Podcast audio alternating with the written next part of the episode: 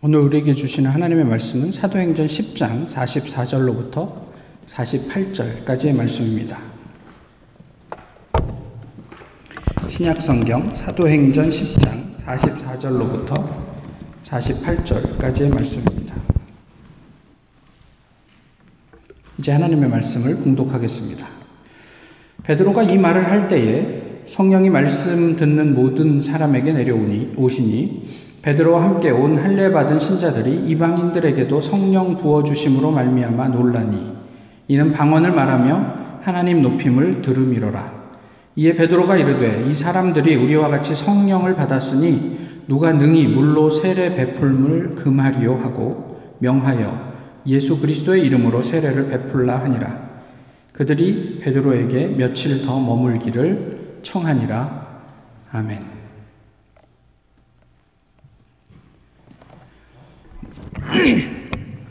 어, 몇 해 전 한국에 어, 잠시 방문했을 때 도착한 다음 날 어, 새벽 기도에 갔다가 집에 오는데 왠지 걷고 싶었습니다.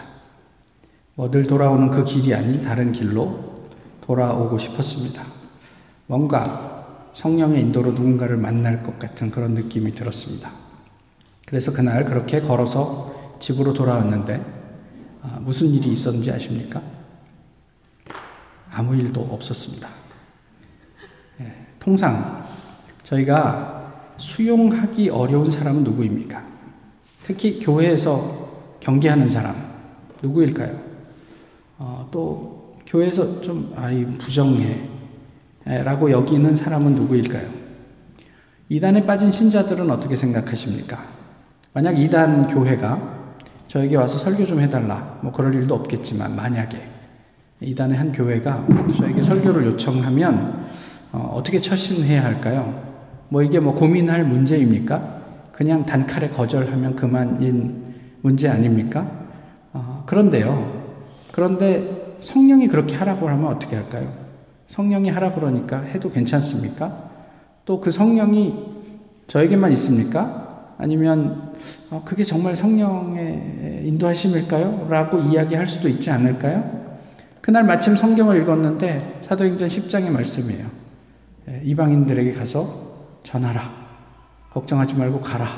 뭐 이런 말씀을 읽은 차에 제가 그, 수, 그 요청을 수락했다라고 하면 얼만큼 이해하실 수 있겠습니까? 그런 부담을 가지고 어, 베드로가 요바에서 가이사랴로 향합니다. 요바에서 가이사랴까지는 약 50km 정도의 거리가 되는데요. 그러니까 성인이 부지런히 걸으면 하루 정도에 한 10시간 정도 걸으면 갈 수 있는 그런 거리가 됩니다. 아, 부정한 사람. 그러니까 유대인들에게 당시에 부, 이방인들은 부정한 사람이었어요. 어, 그런 고넬료를 베드로가 만나게 되는 거예요. 어, 뭐 걸어서 갔든지 아니면 다른 어떤 그 이동 수단이 있었든지 가면서 베드로는 어떤 생각을 했을까요?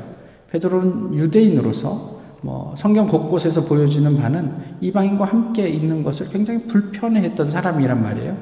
이게 정말 성령의 인도하심이 맞는지에 대한 여러 가지 어떤 생각들, 고민들이 있지 않았을까요? 아, 저희가 오늘 본문을 다 10장을 읽지는 않았지만 그런 어떤 베드로의 어떤 부담, 불편한 심기가 28절, 29절에서 드러납니다. 그러니까 말하자면 이런 거예요. 너는 이방인이라 잘 몰랐겠지만 나는 원래 여기 오면 안 되는 사람이야. 근데 다만 성령이 그렇게 이렇게 그 나를 몰아가시는 것 같아서 차마 거절할 수 없어 왔을 뿐이야. 그러니까 우리 용건만 간단히 하자. 괜히 내가 너를 만나는 일이 다른 사람 눈에 띄면 욕먹을 수 있거든. 자칫 내가 굉장히 곤란해질 수 있어. 왜 불렀냐? 뭐 이런 이야기인 거예요, 결과적으로. 뭐 그것을 존댓말로 했든 아니면 뭐, 뭐 말하기 좋은 어떤 그런 완곡한 표현을 썼든지 간에 베드로의 심정은 그랬던 것 같아요. 아, 거기에 대해서 고넬료가 무엇이라고 대답합니까? 하나님께서 당신에게 명한 모든 명령을 내가 듣고 싶습니다. 그래서 그것을 위해 우리는 지금 하나님 앞에 있습니다. 라고 얘기를 한 거예요. 자초지종을 듣고 베드로가 복음을 전하기 시작해요. 설교한 거죠. 어, 본문에 기록된 내용을 읽어보시면 예수님에 관한 별로 특별할 것이 없는 내용이에요. 되게 평이한 예수님에 대한 이야기들이었단 말이죠. 그런데 41절에 보시면 어, 베드로가 부활 후에 음식을 나눈 이야기를 해요. 아, 이게 뭐에 대한 이야기일까? 베드로가 이야기를 하는데 뭐에 대한 얘기일까? 마지막 만찬을 나눌 때 얘기인가? 3년여 동안 예수님을 따라다니면서 숱하게 많이 예수님과 식사를 했을, 때, 했을 텐데 굳이 여기에서 그런 음식을 나눈 이야기들, 부활 후에 음식을 나눈 이야기들을 왜 언급했을까? 어쩌면 지난주에 우리 박 목사님이 나누어 주셨던 그 본문, 예수님께서 부활하신 후에 제자들이 고기 잡고 있을 때 불을 피우고 고기를 굽고 와서 조반을 먹으라 라고 하셨을 때 그 기억, 베드로에게 요한의 아들 시모나, 어, 그, 그 바요나 시모나, 내가 이 사람들보다 더 나를 사랑하느냐. 라는 베드로에게 잊을 수 없는 어떤 그런 이야기들이 거기에 포함이 됐을까요? 아마 포함이 되어 있지 않았을까요? 저희가 통상 여행을 갈 때 누구에게 물어봅니까? 여행을 다녀온 사람에게 물어보죠. 어, 뭐 요즘이야 뭐 인터넷에 정보가 무한하니까 뭐 굳이 사람에게 묻지 않아도 많은 정보를 얻을 수 있지만 굳이 그 지역에 다녀온 사람에게 우리가 묻는 것은 그 실제적인 경험을 듣기 위함이 아니겠습니까? 오늘 베드로는 고넬료에게 바로 예수 그리스도 또 복음의 생생한 현장에 있었던 자신의 경험을 그들에게 들려주었을 것입니다. 오늘 읽은 본문 44절이 그래서 중요합니다. 베드로가 이 레마를 할 때 듣는 사람들에게 성령이 임했다 이렇게 얘기를 하고 있어요. 고넬료에게는 감동스러운 감동적인 순간이죠. 그런데 베드로와 또 같이 함께 갔던 사람들, 다시 말하면 유대인들에게는 대단히 당혹스러운 경험이었어요. 사도행전 10장의 신학적인 의미는요, 어, 절대로 그런 일이 없을 텐데, 이방 선교의 문이 열렸다. 유대인들에게는 있을 수 없는, 생각할 수 없는 일이었는데, 하나님께서 이방인들의 선교를 위해서 문을 여셨다라는 의미를 가지고 있어요. 말씀드렸지만 당시 유대인들에게 이방인은 부정한 사람들이에요. 그래서 만나면 안 돼요. 자기도 부정해지기 때문에 그렇습니다. 그런데 이 틀이 깨진 거예요. 오늘 본문이 그거예요. 그래서 나중에 15장에 가면 예루살렘 공의회에서 이방인들을 어떻게 우리가 이해할까 하면서 몇 가지 금하는 것, 제한들을 두고 그들도 하나님의 백성이 될 수 있음을 우리가 인정하자라고 결정하게 되는 어떤 계기가 되는 거죠. 좀 다르게 표현하면 하나님의 자유에 대한 이야기예요. 그러니까 유대인의 생각과는 달리, 사람의 생각과는 달리 하나님의 계획은 유대인뿐 아니라 세계 만민을 향하고 있음을 오늘 본문이 분명하게 대표적으로 보여주고 있단 말이죠. 사도행전 10장의 의미는 한 이 정도로만 정리를 하시자고요. 오늘 본문, 저희가 읽었던 44절에서 48절이 그러면 또 무엇을 이야기하는가? 거기에만 좀 오늘은 집중을 해보면 좋겠는데요. 두 가지만 이야기를 할 수, 하면 좋을 것 같아요. 첫 번째는 성령 강림과 관련한 이야기고요. 두 번째는 패러다임에 대한 이야기입니다. 한번 보시죠. 먼저 성령 강림에 대한 묘사를 한번 보시죠. 요즘 저의 화두이기도 한데요. 사실 하나님의 영은 태초부터 있었어요. 그러니까 뭐 별로 이렇게 새로울 것이 없는 그냥 늘 하나님과 더불어 존재했던 그런 하나님이에요. 그런데 성경에서 종종 쓰이는 표현이 뭐냐면 새 영이라는 표현을 쓴단 말이에요. 내가 너에게 새 영을 주고 새 마음을 주고 뭐 이런 이야기들을 쓴단 말이에요. 어, 한국 교회 어, 이제 앞으로의 교회를 생각하면서 우리에게 이러한 새로운 그 성령에 대한 새로운 경험들 어, 그런 역사가 필요하지 않을까 이런 생각들을 하게 되는 거예요. 이제 하나님을 믿는 신앙의 시간이 길어질수록 성령에 대한 기대도 줄어들고 그리고 우리가 뭐 이렇게 좀 뜨뜻미지근하게 이렇게 그냥 좀 이렇게 지나가고 있는 삶을 돌아보면서 어, 나에게도 새로운 영, 어떤 역사가 다시 필요하겠다. 이런 생각들을 해요. 여러분들은 어떻게 개인적으로 생각을 하시는지 모르겠어요. 어쨌든 본문이 묘사하고 있는 성령 강림과 관련된 내용은 이렇습니다. 첫 번째, 말씀을 듣는 사람에게 임했다. 뭐 우리가 막 이렇게 이게 이렇게 뭐 이렇게 비장하게 이렇게 앉아가지고 성령을 막 초청하고 막 이렇게 막 음악을 뜨겁게 막 찬양을 하고 막 이런 어떤 그 고조된 열기 속에 성령이 임한 게 아니고요. 그냥 말씀을 듣는 사람들에게 성경을, 성령이 임했다. 오늘 본문이 그렇다는 얘기예요. 그 특별한 상황이 그렇다는 거예요. 두 번째로는 주변에 애매하거나 모호하게 드러나지 않고요. 분명하게 목격이 됐다. 이렇게 얘기하고 있어요. 그래서 첫 번째는 어떤 어, 무엇으로 목격이 됐냐면 방언으로 목격이 됐고요. 그리고 그 방언의 내용이 무엇이었냐고 오늘 본문이 얘기하냐면 하나님을 찬양하는 것, 하나님을 높이는 것이었다. 이렇게 얘기를 해요. 다시 이야기하면 오늘 본문에서도 나타나는 이 방언은요, 주변에 있는 사람들이 듣고 이해할 수 있는 내용의 방언이었어요. 근데 그 내용이 뭐냐면 하나님 찬양과 관련된 얘기였다는 거죠. 세 번째는 계속해서 그 말씀을 더 듣고 싶은 욕구가 생겨나요. 그래서 베드로에게 며칠 더 머물러 주기를 요청하죠, 고넬류가. 이것이 이제 오늘 본문이 이야기하는 성령과 관련된 아주 짧은 이야기예요. 그런데 성령 강림은 대표적으로 사도행전 2장에서 첫 번째 성령 강림 사건이 일어나는 것이 이제 묘사되어 있잖아요. 그것과 오늘 본문이 사실 대단히 유사한 어, 유사하고 아니 어떻게 보면 아주 잘 일치하고 있다라고 얘기할 수도 있을 것 같아요. 2장의 내용을 한번 보면요. 예수님께서 명령하세요. 너에게 약속한 성령이 임할 때까지 너희는 이 성에 머물며 기다리라 이렇게 말씀하셨어요. 그죠? 그래서 제자들이 한 120명 정도 되는 사람들이 어 뭐 기다렸다 이런 얘기인 거죠. 그리고 어떻게 하죠? 성령의 임재는 어떠, 어떻게 목격이 됩니까? 바람 큰 바람 소리 같은 소리로 사람들이 알게 되고 또 이렇게 그 현장을 보던 사람들이 어떻게 진술을 했냐면 불의 혀가 갈라지는 것처럼 그렇게 갈라져서 사람들 각자의 머리에 있었다. 그러니까 이게 실제적으로 온도가 느껴졌다 이런 이야기들이 아니고 소리와 시각으로 성령의 임재하심을 경험하게 되었다라는 얘기고요. 거기서 나타난 현상은 무엇이냐면 방언이에요. 그런데 그 루터는요, 이 부분을 뭐라고 번역했냐면 설교라고 번역했어요. 그러니까 여러 가지 언어로 설교했다. 이렇게 이야기를 했어요. 왜냐하면 그 전반적인 내용이 우리가 난 곳 방언으로 듣게 됨이 어찌미뇨. 사람들이 이제 이해한 바가 그런 거예요. 다들 자기의 모국어, 모국어로 이, 이 120명의 성령을 받은 사람들이 이렇게 말하는 것을 들었는데 그 말의 내용을 사도행전 2장에서 뭐라고 얘기했냐면 하나님의 큰 일을 얘기했다. 이렇게 얘기하고 있어요. 그러니까 오늘 본문과 거의 대동소이예요. 다만 조금 다른 것은 성령, 성령이 임재할 때 오늘 본문에서는 베드로의 레마를 통해서 그 말을 듣는 사람들에게 성령이 임했다. 이렇게 얘기를 하고 있죠. 우리가 기대하는 성령, 대개의 경우는 어떤 결핍이 채워지기를 바라면서 우리가 기도해요. 성령께서 이 자리에 오셔서 안수하여 주셔서 우리의 병이 낫고 우리의 어떤 어떤 곤고한 것들이 해결되기를 원하며 우리가 많이 기대하고 기도하지요.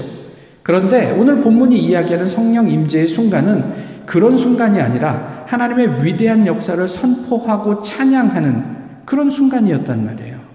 그러니까 우리가 성령이 충만해지면 내 결핍이 채워지는 것, 물론 그런 부분들이 있죠. 그런데 성령이 묘사, 성경이 묘사하고 있는 더 중요한 성령 임재의 순간은 우리가 그냥 가감없이 하나님의 위대한 일, 그, 그 놀라운 역사를 찬양하는 것이었다. 이렇게 성경은 보고하고 있는 거예요. 다음으로 패러다임의 문제를 좀 보시면 오늘 본문에서 이 할례 받은 어, 신자들의 모습이 보여요. 그냥 우리 말로 하면 교회 오래 다닌 사람들의 모습이 보이는 거예요. 뭐라고 이야기합니까? 이방인들에게도 성령이 임하는 것을 보고 이 사람들이 어떻게 했다고요? 놀랬다. 이렇게 얘기를 해요. 이방인들에게 도. 그러니까 그 틀에 갇힌 오랜 신앙인들의 전형적인 모습과 반응이에요. 성령의 자유도 이들에게는 의미가 없어요. 하나님의 역사를 우리가 경험한 틀 안에서 어, 신학의 전통을 세우고 그리고 그것으로 그 하나님을 그, 그 안에 가두어 버리는 거예요. 이방인들은 부정한 사람들이야. 그러니까 그들에게는 하나님도 역사하실 수 없어. 뭐, 뭐 이런 거죠. 그래서 우리는 그들을 만나면 안 되고, 함께 식사해도 안 되고, 뭐 이렇게 되면 우리도 부정해지고, 이렇게 생각을 하는 거예요. 이방인들은 성령을 받을 수 없는데, 아니, 어쩌면 받으면 안 되는데, 부정할 수 없는 성령 임재의 현상을, 현재를, 그 현장에 베드로와 같이 갔던 사람들이 있잖아요. 그러니까 이게 이제 난처해지는 거죠. 자신들이 한 경험과 동일한 체험이 그들에게도 나타나는 거예요. 이에 대한 반응은 사도행전 2장에서는 소란, 당황, 놀람, 또 어떤 사람들은 조롱했다. 아, 쟤들이 술 취했나 보다. 이렇게 이야기했다고 하죠. 오늘 본문에서도 어, 이 사람들은 뭐라고 얘기해? 놀랬다. 이게 전혀 기대하지 않았던 일들이 생겨나서 당황스러웠다. 이런 의미를 가지고 있는 거예요. 그리고 나서 베드로가 뭐라고 얘기합니까? 이들이 물로 세례를 받는 것을 누가 금하겠느냐? 그러면서 명하였다. 이렇게 얘기를 해요. 아, 뭐 이게 별 문제가 아닐 수 있는데요. 이게 어떤 느낌으로 다가오냐면 이 틀을 넘어서는 일이 참 어렵구나라는 거예요. 그러니까 이렇게 하나님의 현상이 있으면 하나님의 임재의 자리에 있으면 우리가 어, 너나 할 것 없이 또 오래되고 이제 막 믿은 어떤 신앙의 어떤 연수 상관없이 우리가 함께 하나님을 찬양할 수 있으면 좋겠는데 이런 특별한 명령이 있기 전에 우리가 그 틀을 넘어서기 참 어려운 모습들을 이야기하고 있는 것은 아닌가 싶은 거예요. 사실 신앙생활을 어떻게 하느냐 보다 우리 내면에 있는 화석화된 신앙이 훨씬 더 문제가 크죠. 이거 아니면 타협이 없어요. 내가 생각하는 교회의 모습은 이런 거예요. 이방인이 들어오면 안 돼요. 부정해지는 거예요. 그렇게 교회를 규정해 놓고 자기들만의 어떤 어떤 신앙생활 그리고 전도 이런 것들을 하고 있는 거죠. 근데 하나님께서는 무슨 이야기를 하고 계냐면 내가 계획하고 섭리하는 교회는 그런 모습이 아니야. 그러면서 끊임없이 베드로를 설득하고 당시의 유대인들을 설득하고 사도들을 설득해서 사도행전을 진행해 가고 있는 거죠. 그런데 여전히 사람들 마음 가운데 그게 쉽지 않단 말이에요. 어, 저쪽 LA에 계시는 한 신학자가 재미있는 숫자를 지난 주간에 보여줬습니다. 한국 주요 어, 대형 교회, 유명한 교회의 유튜브 구독자 수와 그 다음에 조회 수를 비교했어요. 아, 그냥 구독자만 놓고 보면 한국에서 지금 가장 큰 교회는 어느 교회일까요? 예, 분당 우리 교회입니다. 뭐 구독자 수만 보면 한 20만 정도 되는 것 같아요. 예, 그 다음에 뭐 조회 수는 좀 다른데요. 어쨌든 그렇습니다. 전통적으로 우리가 잘 알고 있는 초대형 교회들 한국에 그 교회들은 숫자만 놓고 볼 때 지금 고전을 면치 못하고 있습니다. 이건 진짜 뭐 상당히 이게, 이게 재미있는 어떤 그런 숫자였는데요. 그런 걸 보면서 이런저런 이야기들을 하는 거예요. 앞으로 교회의 모습이나 지형은 많이 바뀌게 될 것이다. 뭐 그렇죠. 코로나로 인해서 이미 우리도 뭐 이렇게 뭐 이렇게 인터넷을 통해서 예배도 드리고 현장에서도 예배를 드리는 이런 모습으로 바뀌어 가고 있지 않습니까? 미국, 미국에는 이미 코로나 이전부터 그런 교회가 있었어요. 온라인 처치. 뭐 그렇지만 그걸 비롯해서 다양한 교회 형태나 예배에 대한 실험 이런 것들이 코로나 이후에 있지 않겠습니까? 예배는 온라인으로 드리고 소그룹 중심으로 대면 모임을 하는 교회들이 많아질 수 있죠. 그러니까 전국에 우리 교회 교인들이 있는 거예요. 미, 미국 전역에. 뭐 어차피 같은 지역에 사는 사람들끼리 모여서 소그룹 모임하면 돼요. 예배는 그냥 인터넷을 통해서 중계되는 예배에 참여하면 되는 거고요. 그렇게 이렇게 지역을 초월하는 예, 교회들이 생겨지고 많아질 수도 있겠죠. 어떻게 생각하세요? 이런 거에 대해서. 뭐 어떤 분은 이렇게 생각하실 수 있어요. 그래도 예배는 모여서 드려야 맛이지.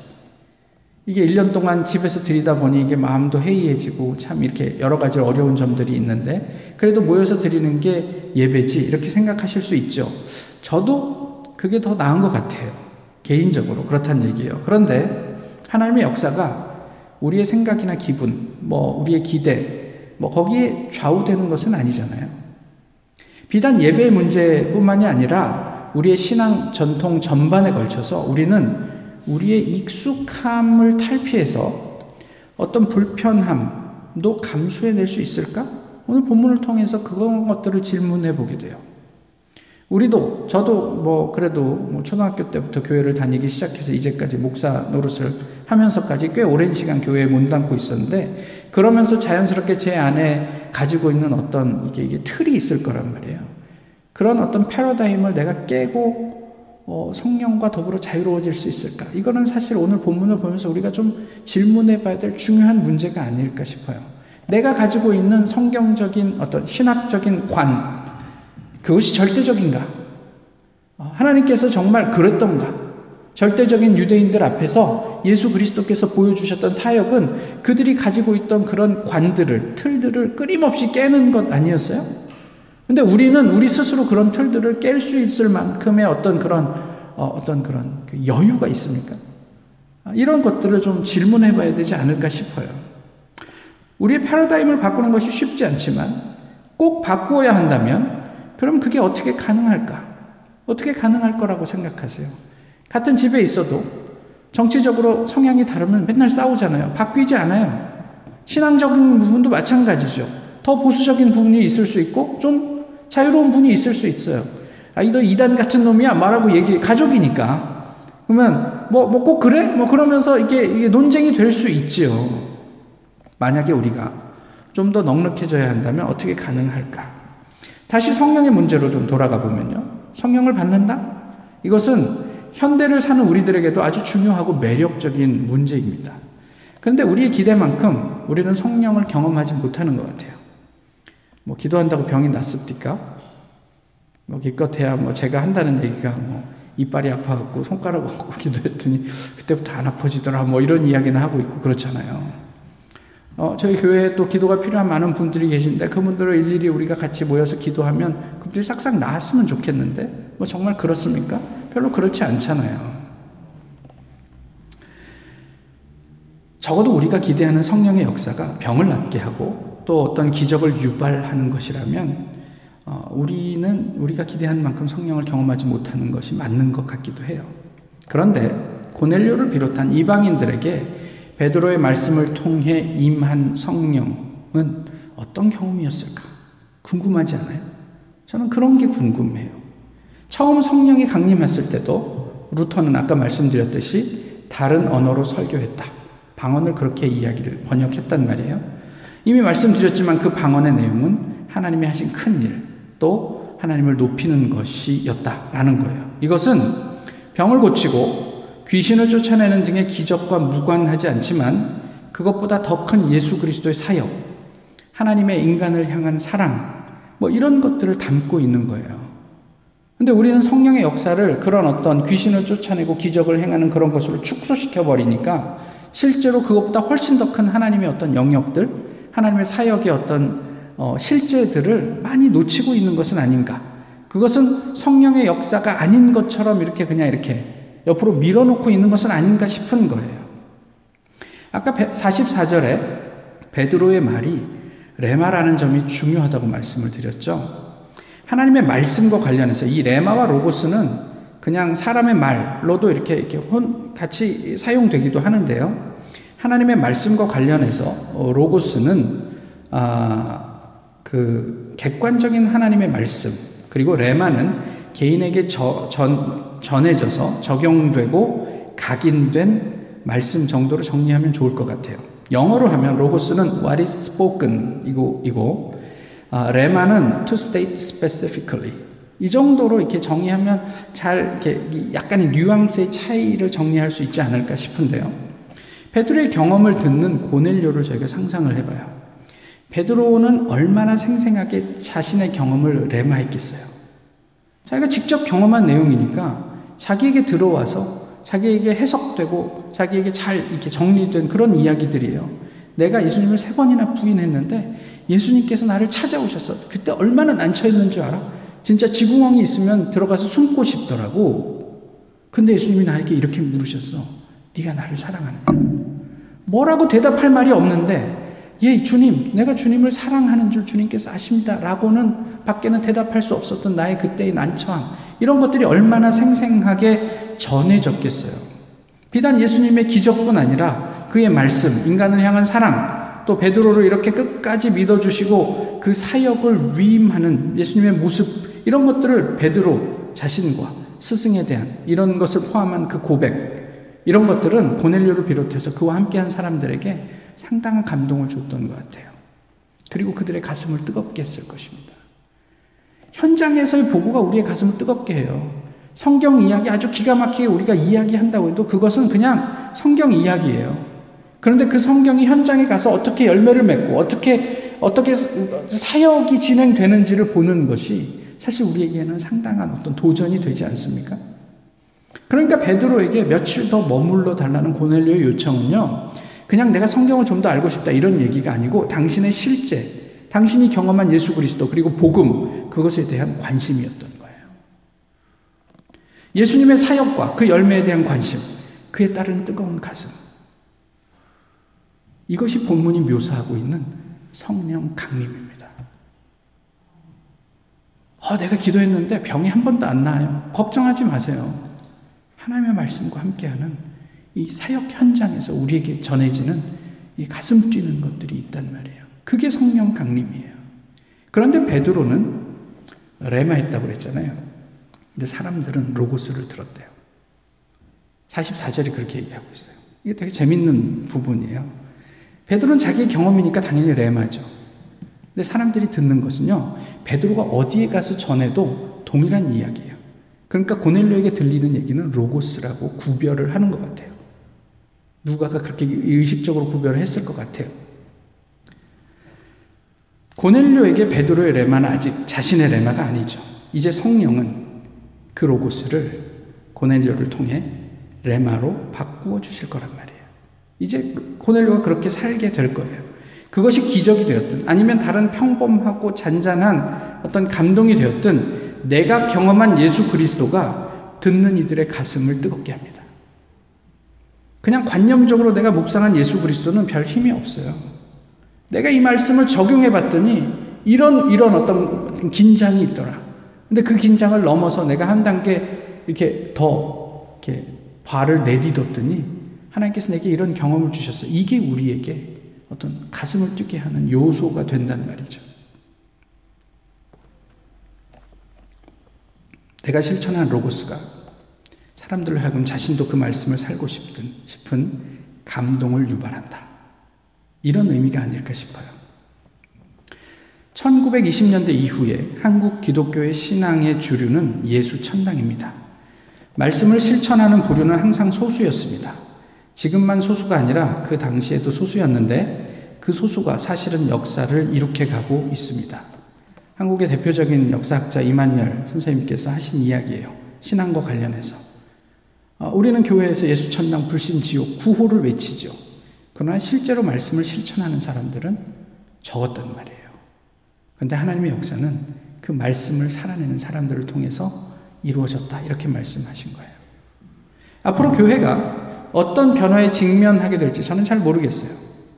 우리 주님의 교회도 앞으로 어떤 모습을 띠게 될지, 어, 우리 교회가 나가야 될 비전이 무엇입니까? 저는 내일도 알 수가 없기 때문에 앞으로의 비전을 여러분들에게 제시할 수가 없어요. 그런 사람입니다. 하지만 기도를 하면 할수록 한 가지 분명해지는 것은 성령께서 우리의 길을 안내하실 것이라는 사실이에요. 우리가 고민해야죠. 그러나 성령을 앞서면 안 되겠죠. 성령께서 부어주시는 그것이, 보여주시는 그것이 교회가 준비해야 할 미래가 아닐까요? 성령께서 보여주시는 만큼만 보자고요. 안 보여주시면 오늘 하루를 성실하게 살아보자는 말이에요. 그렇게 살다 보면 성령께서 어느 날 너는 저기에 있는 누구를 초청해서 함께 말씀을 나누어라. 이런 말씀 주시면 에 이게 성령이 임한 게 맞아? 그 사람 내가 평소에 별로 좋게 보지 않았는데 그냥 무시하고 넘어갈까? 이런 게 아니라 그렇게 민감하게 한번 반응해 보자는 말이에요. 우리가 할 일은요, 적극적으로 성령을 기대하고 그 음성에, 그 인도하심에 민감하게 반응하는 것, 순종하는 것입니다.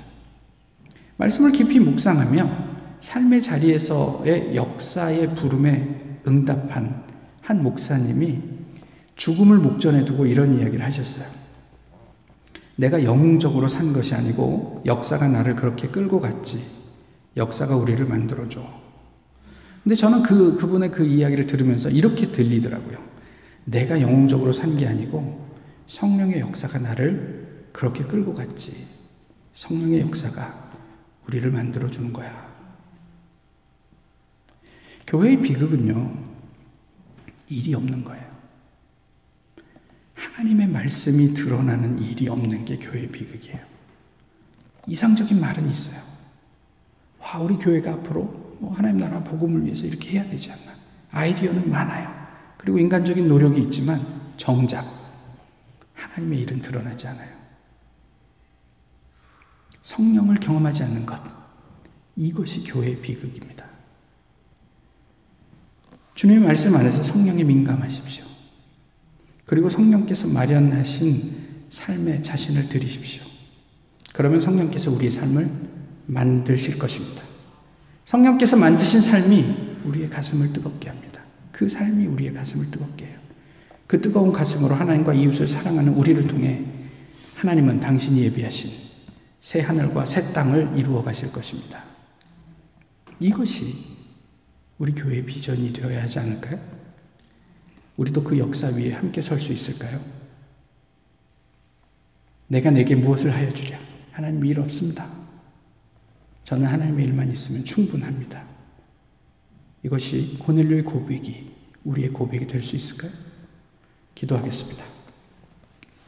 귀하신 주님, 오늘도 주님 앞에 예배하게 하심을 감사합니다.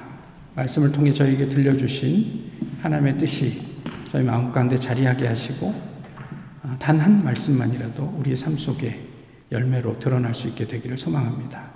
주님께서 인도하시는 그것을 기대하며 우리가 하나님만을 비전으로 삼고 어, 성령과 동행하는 주님의 백성 되게 하옵소서.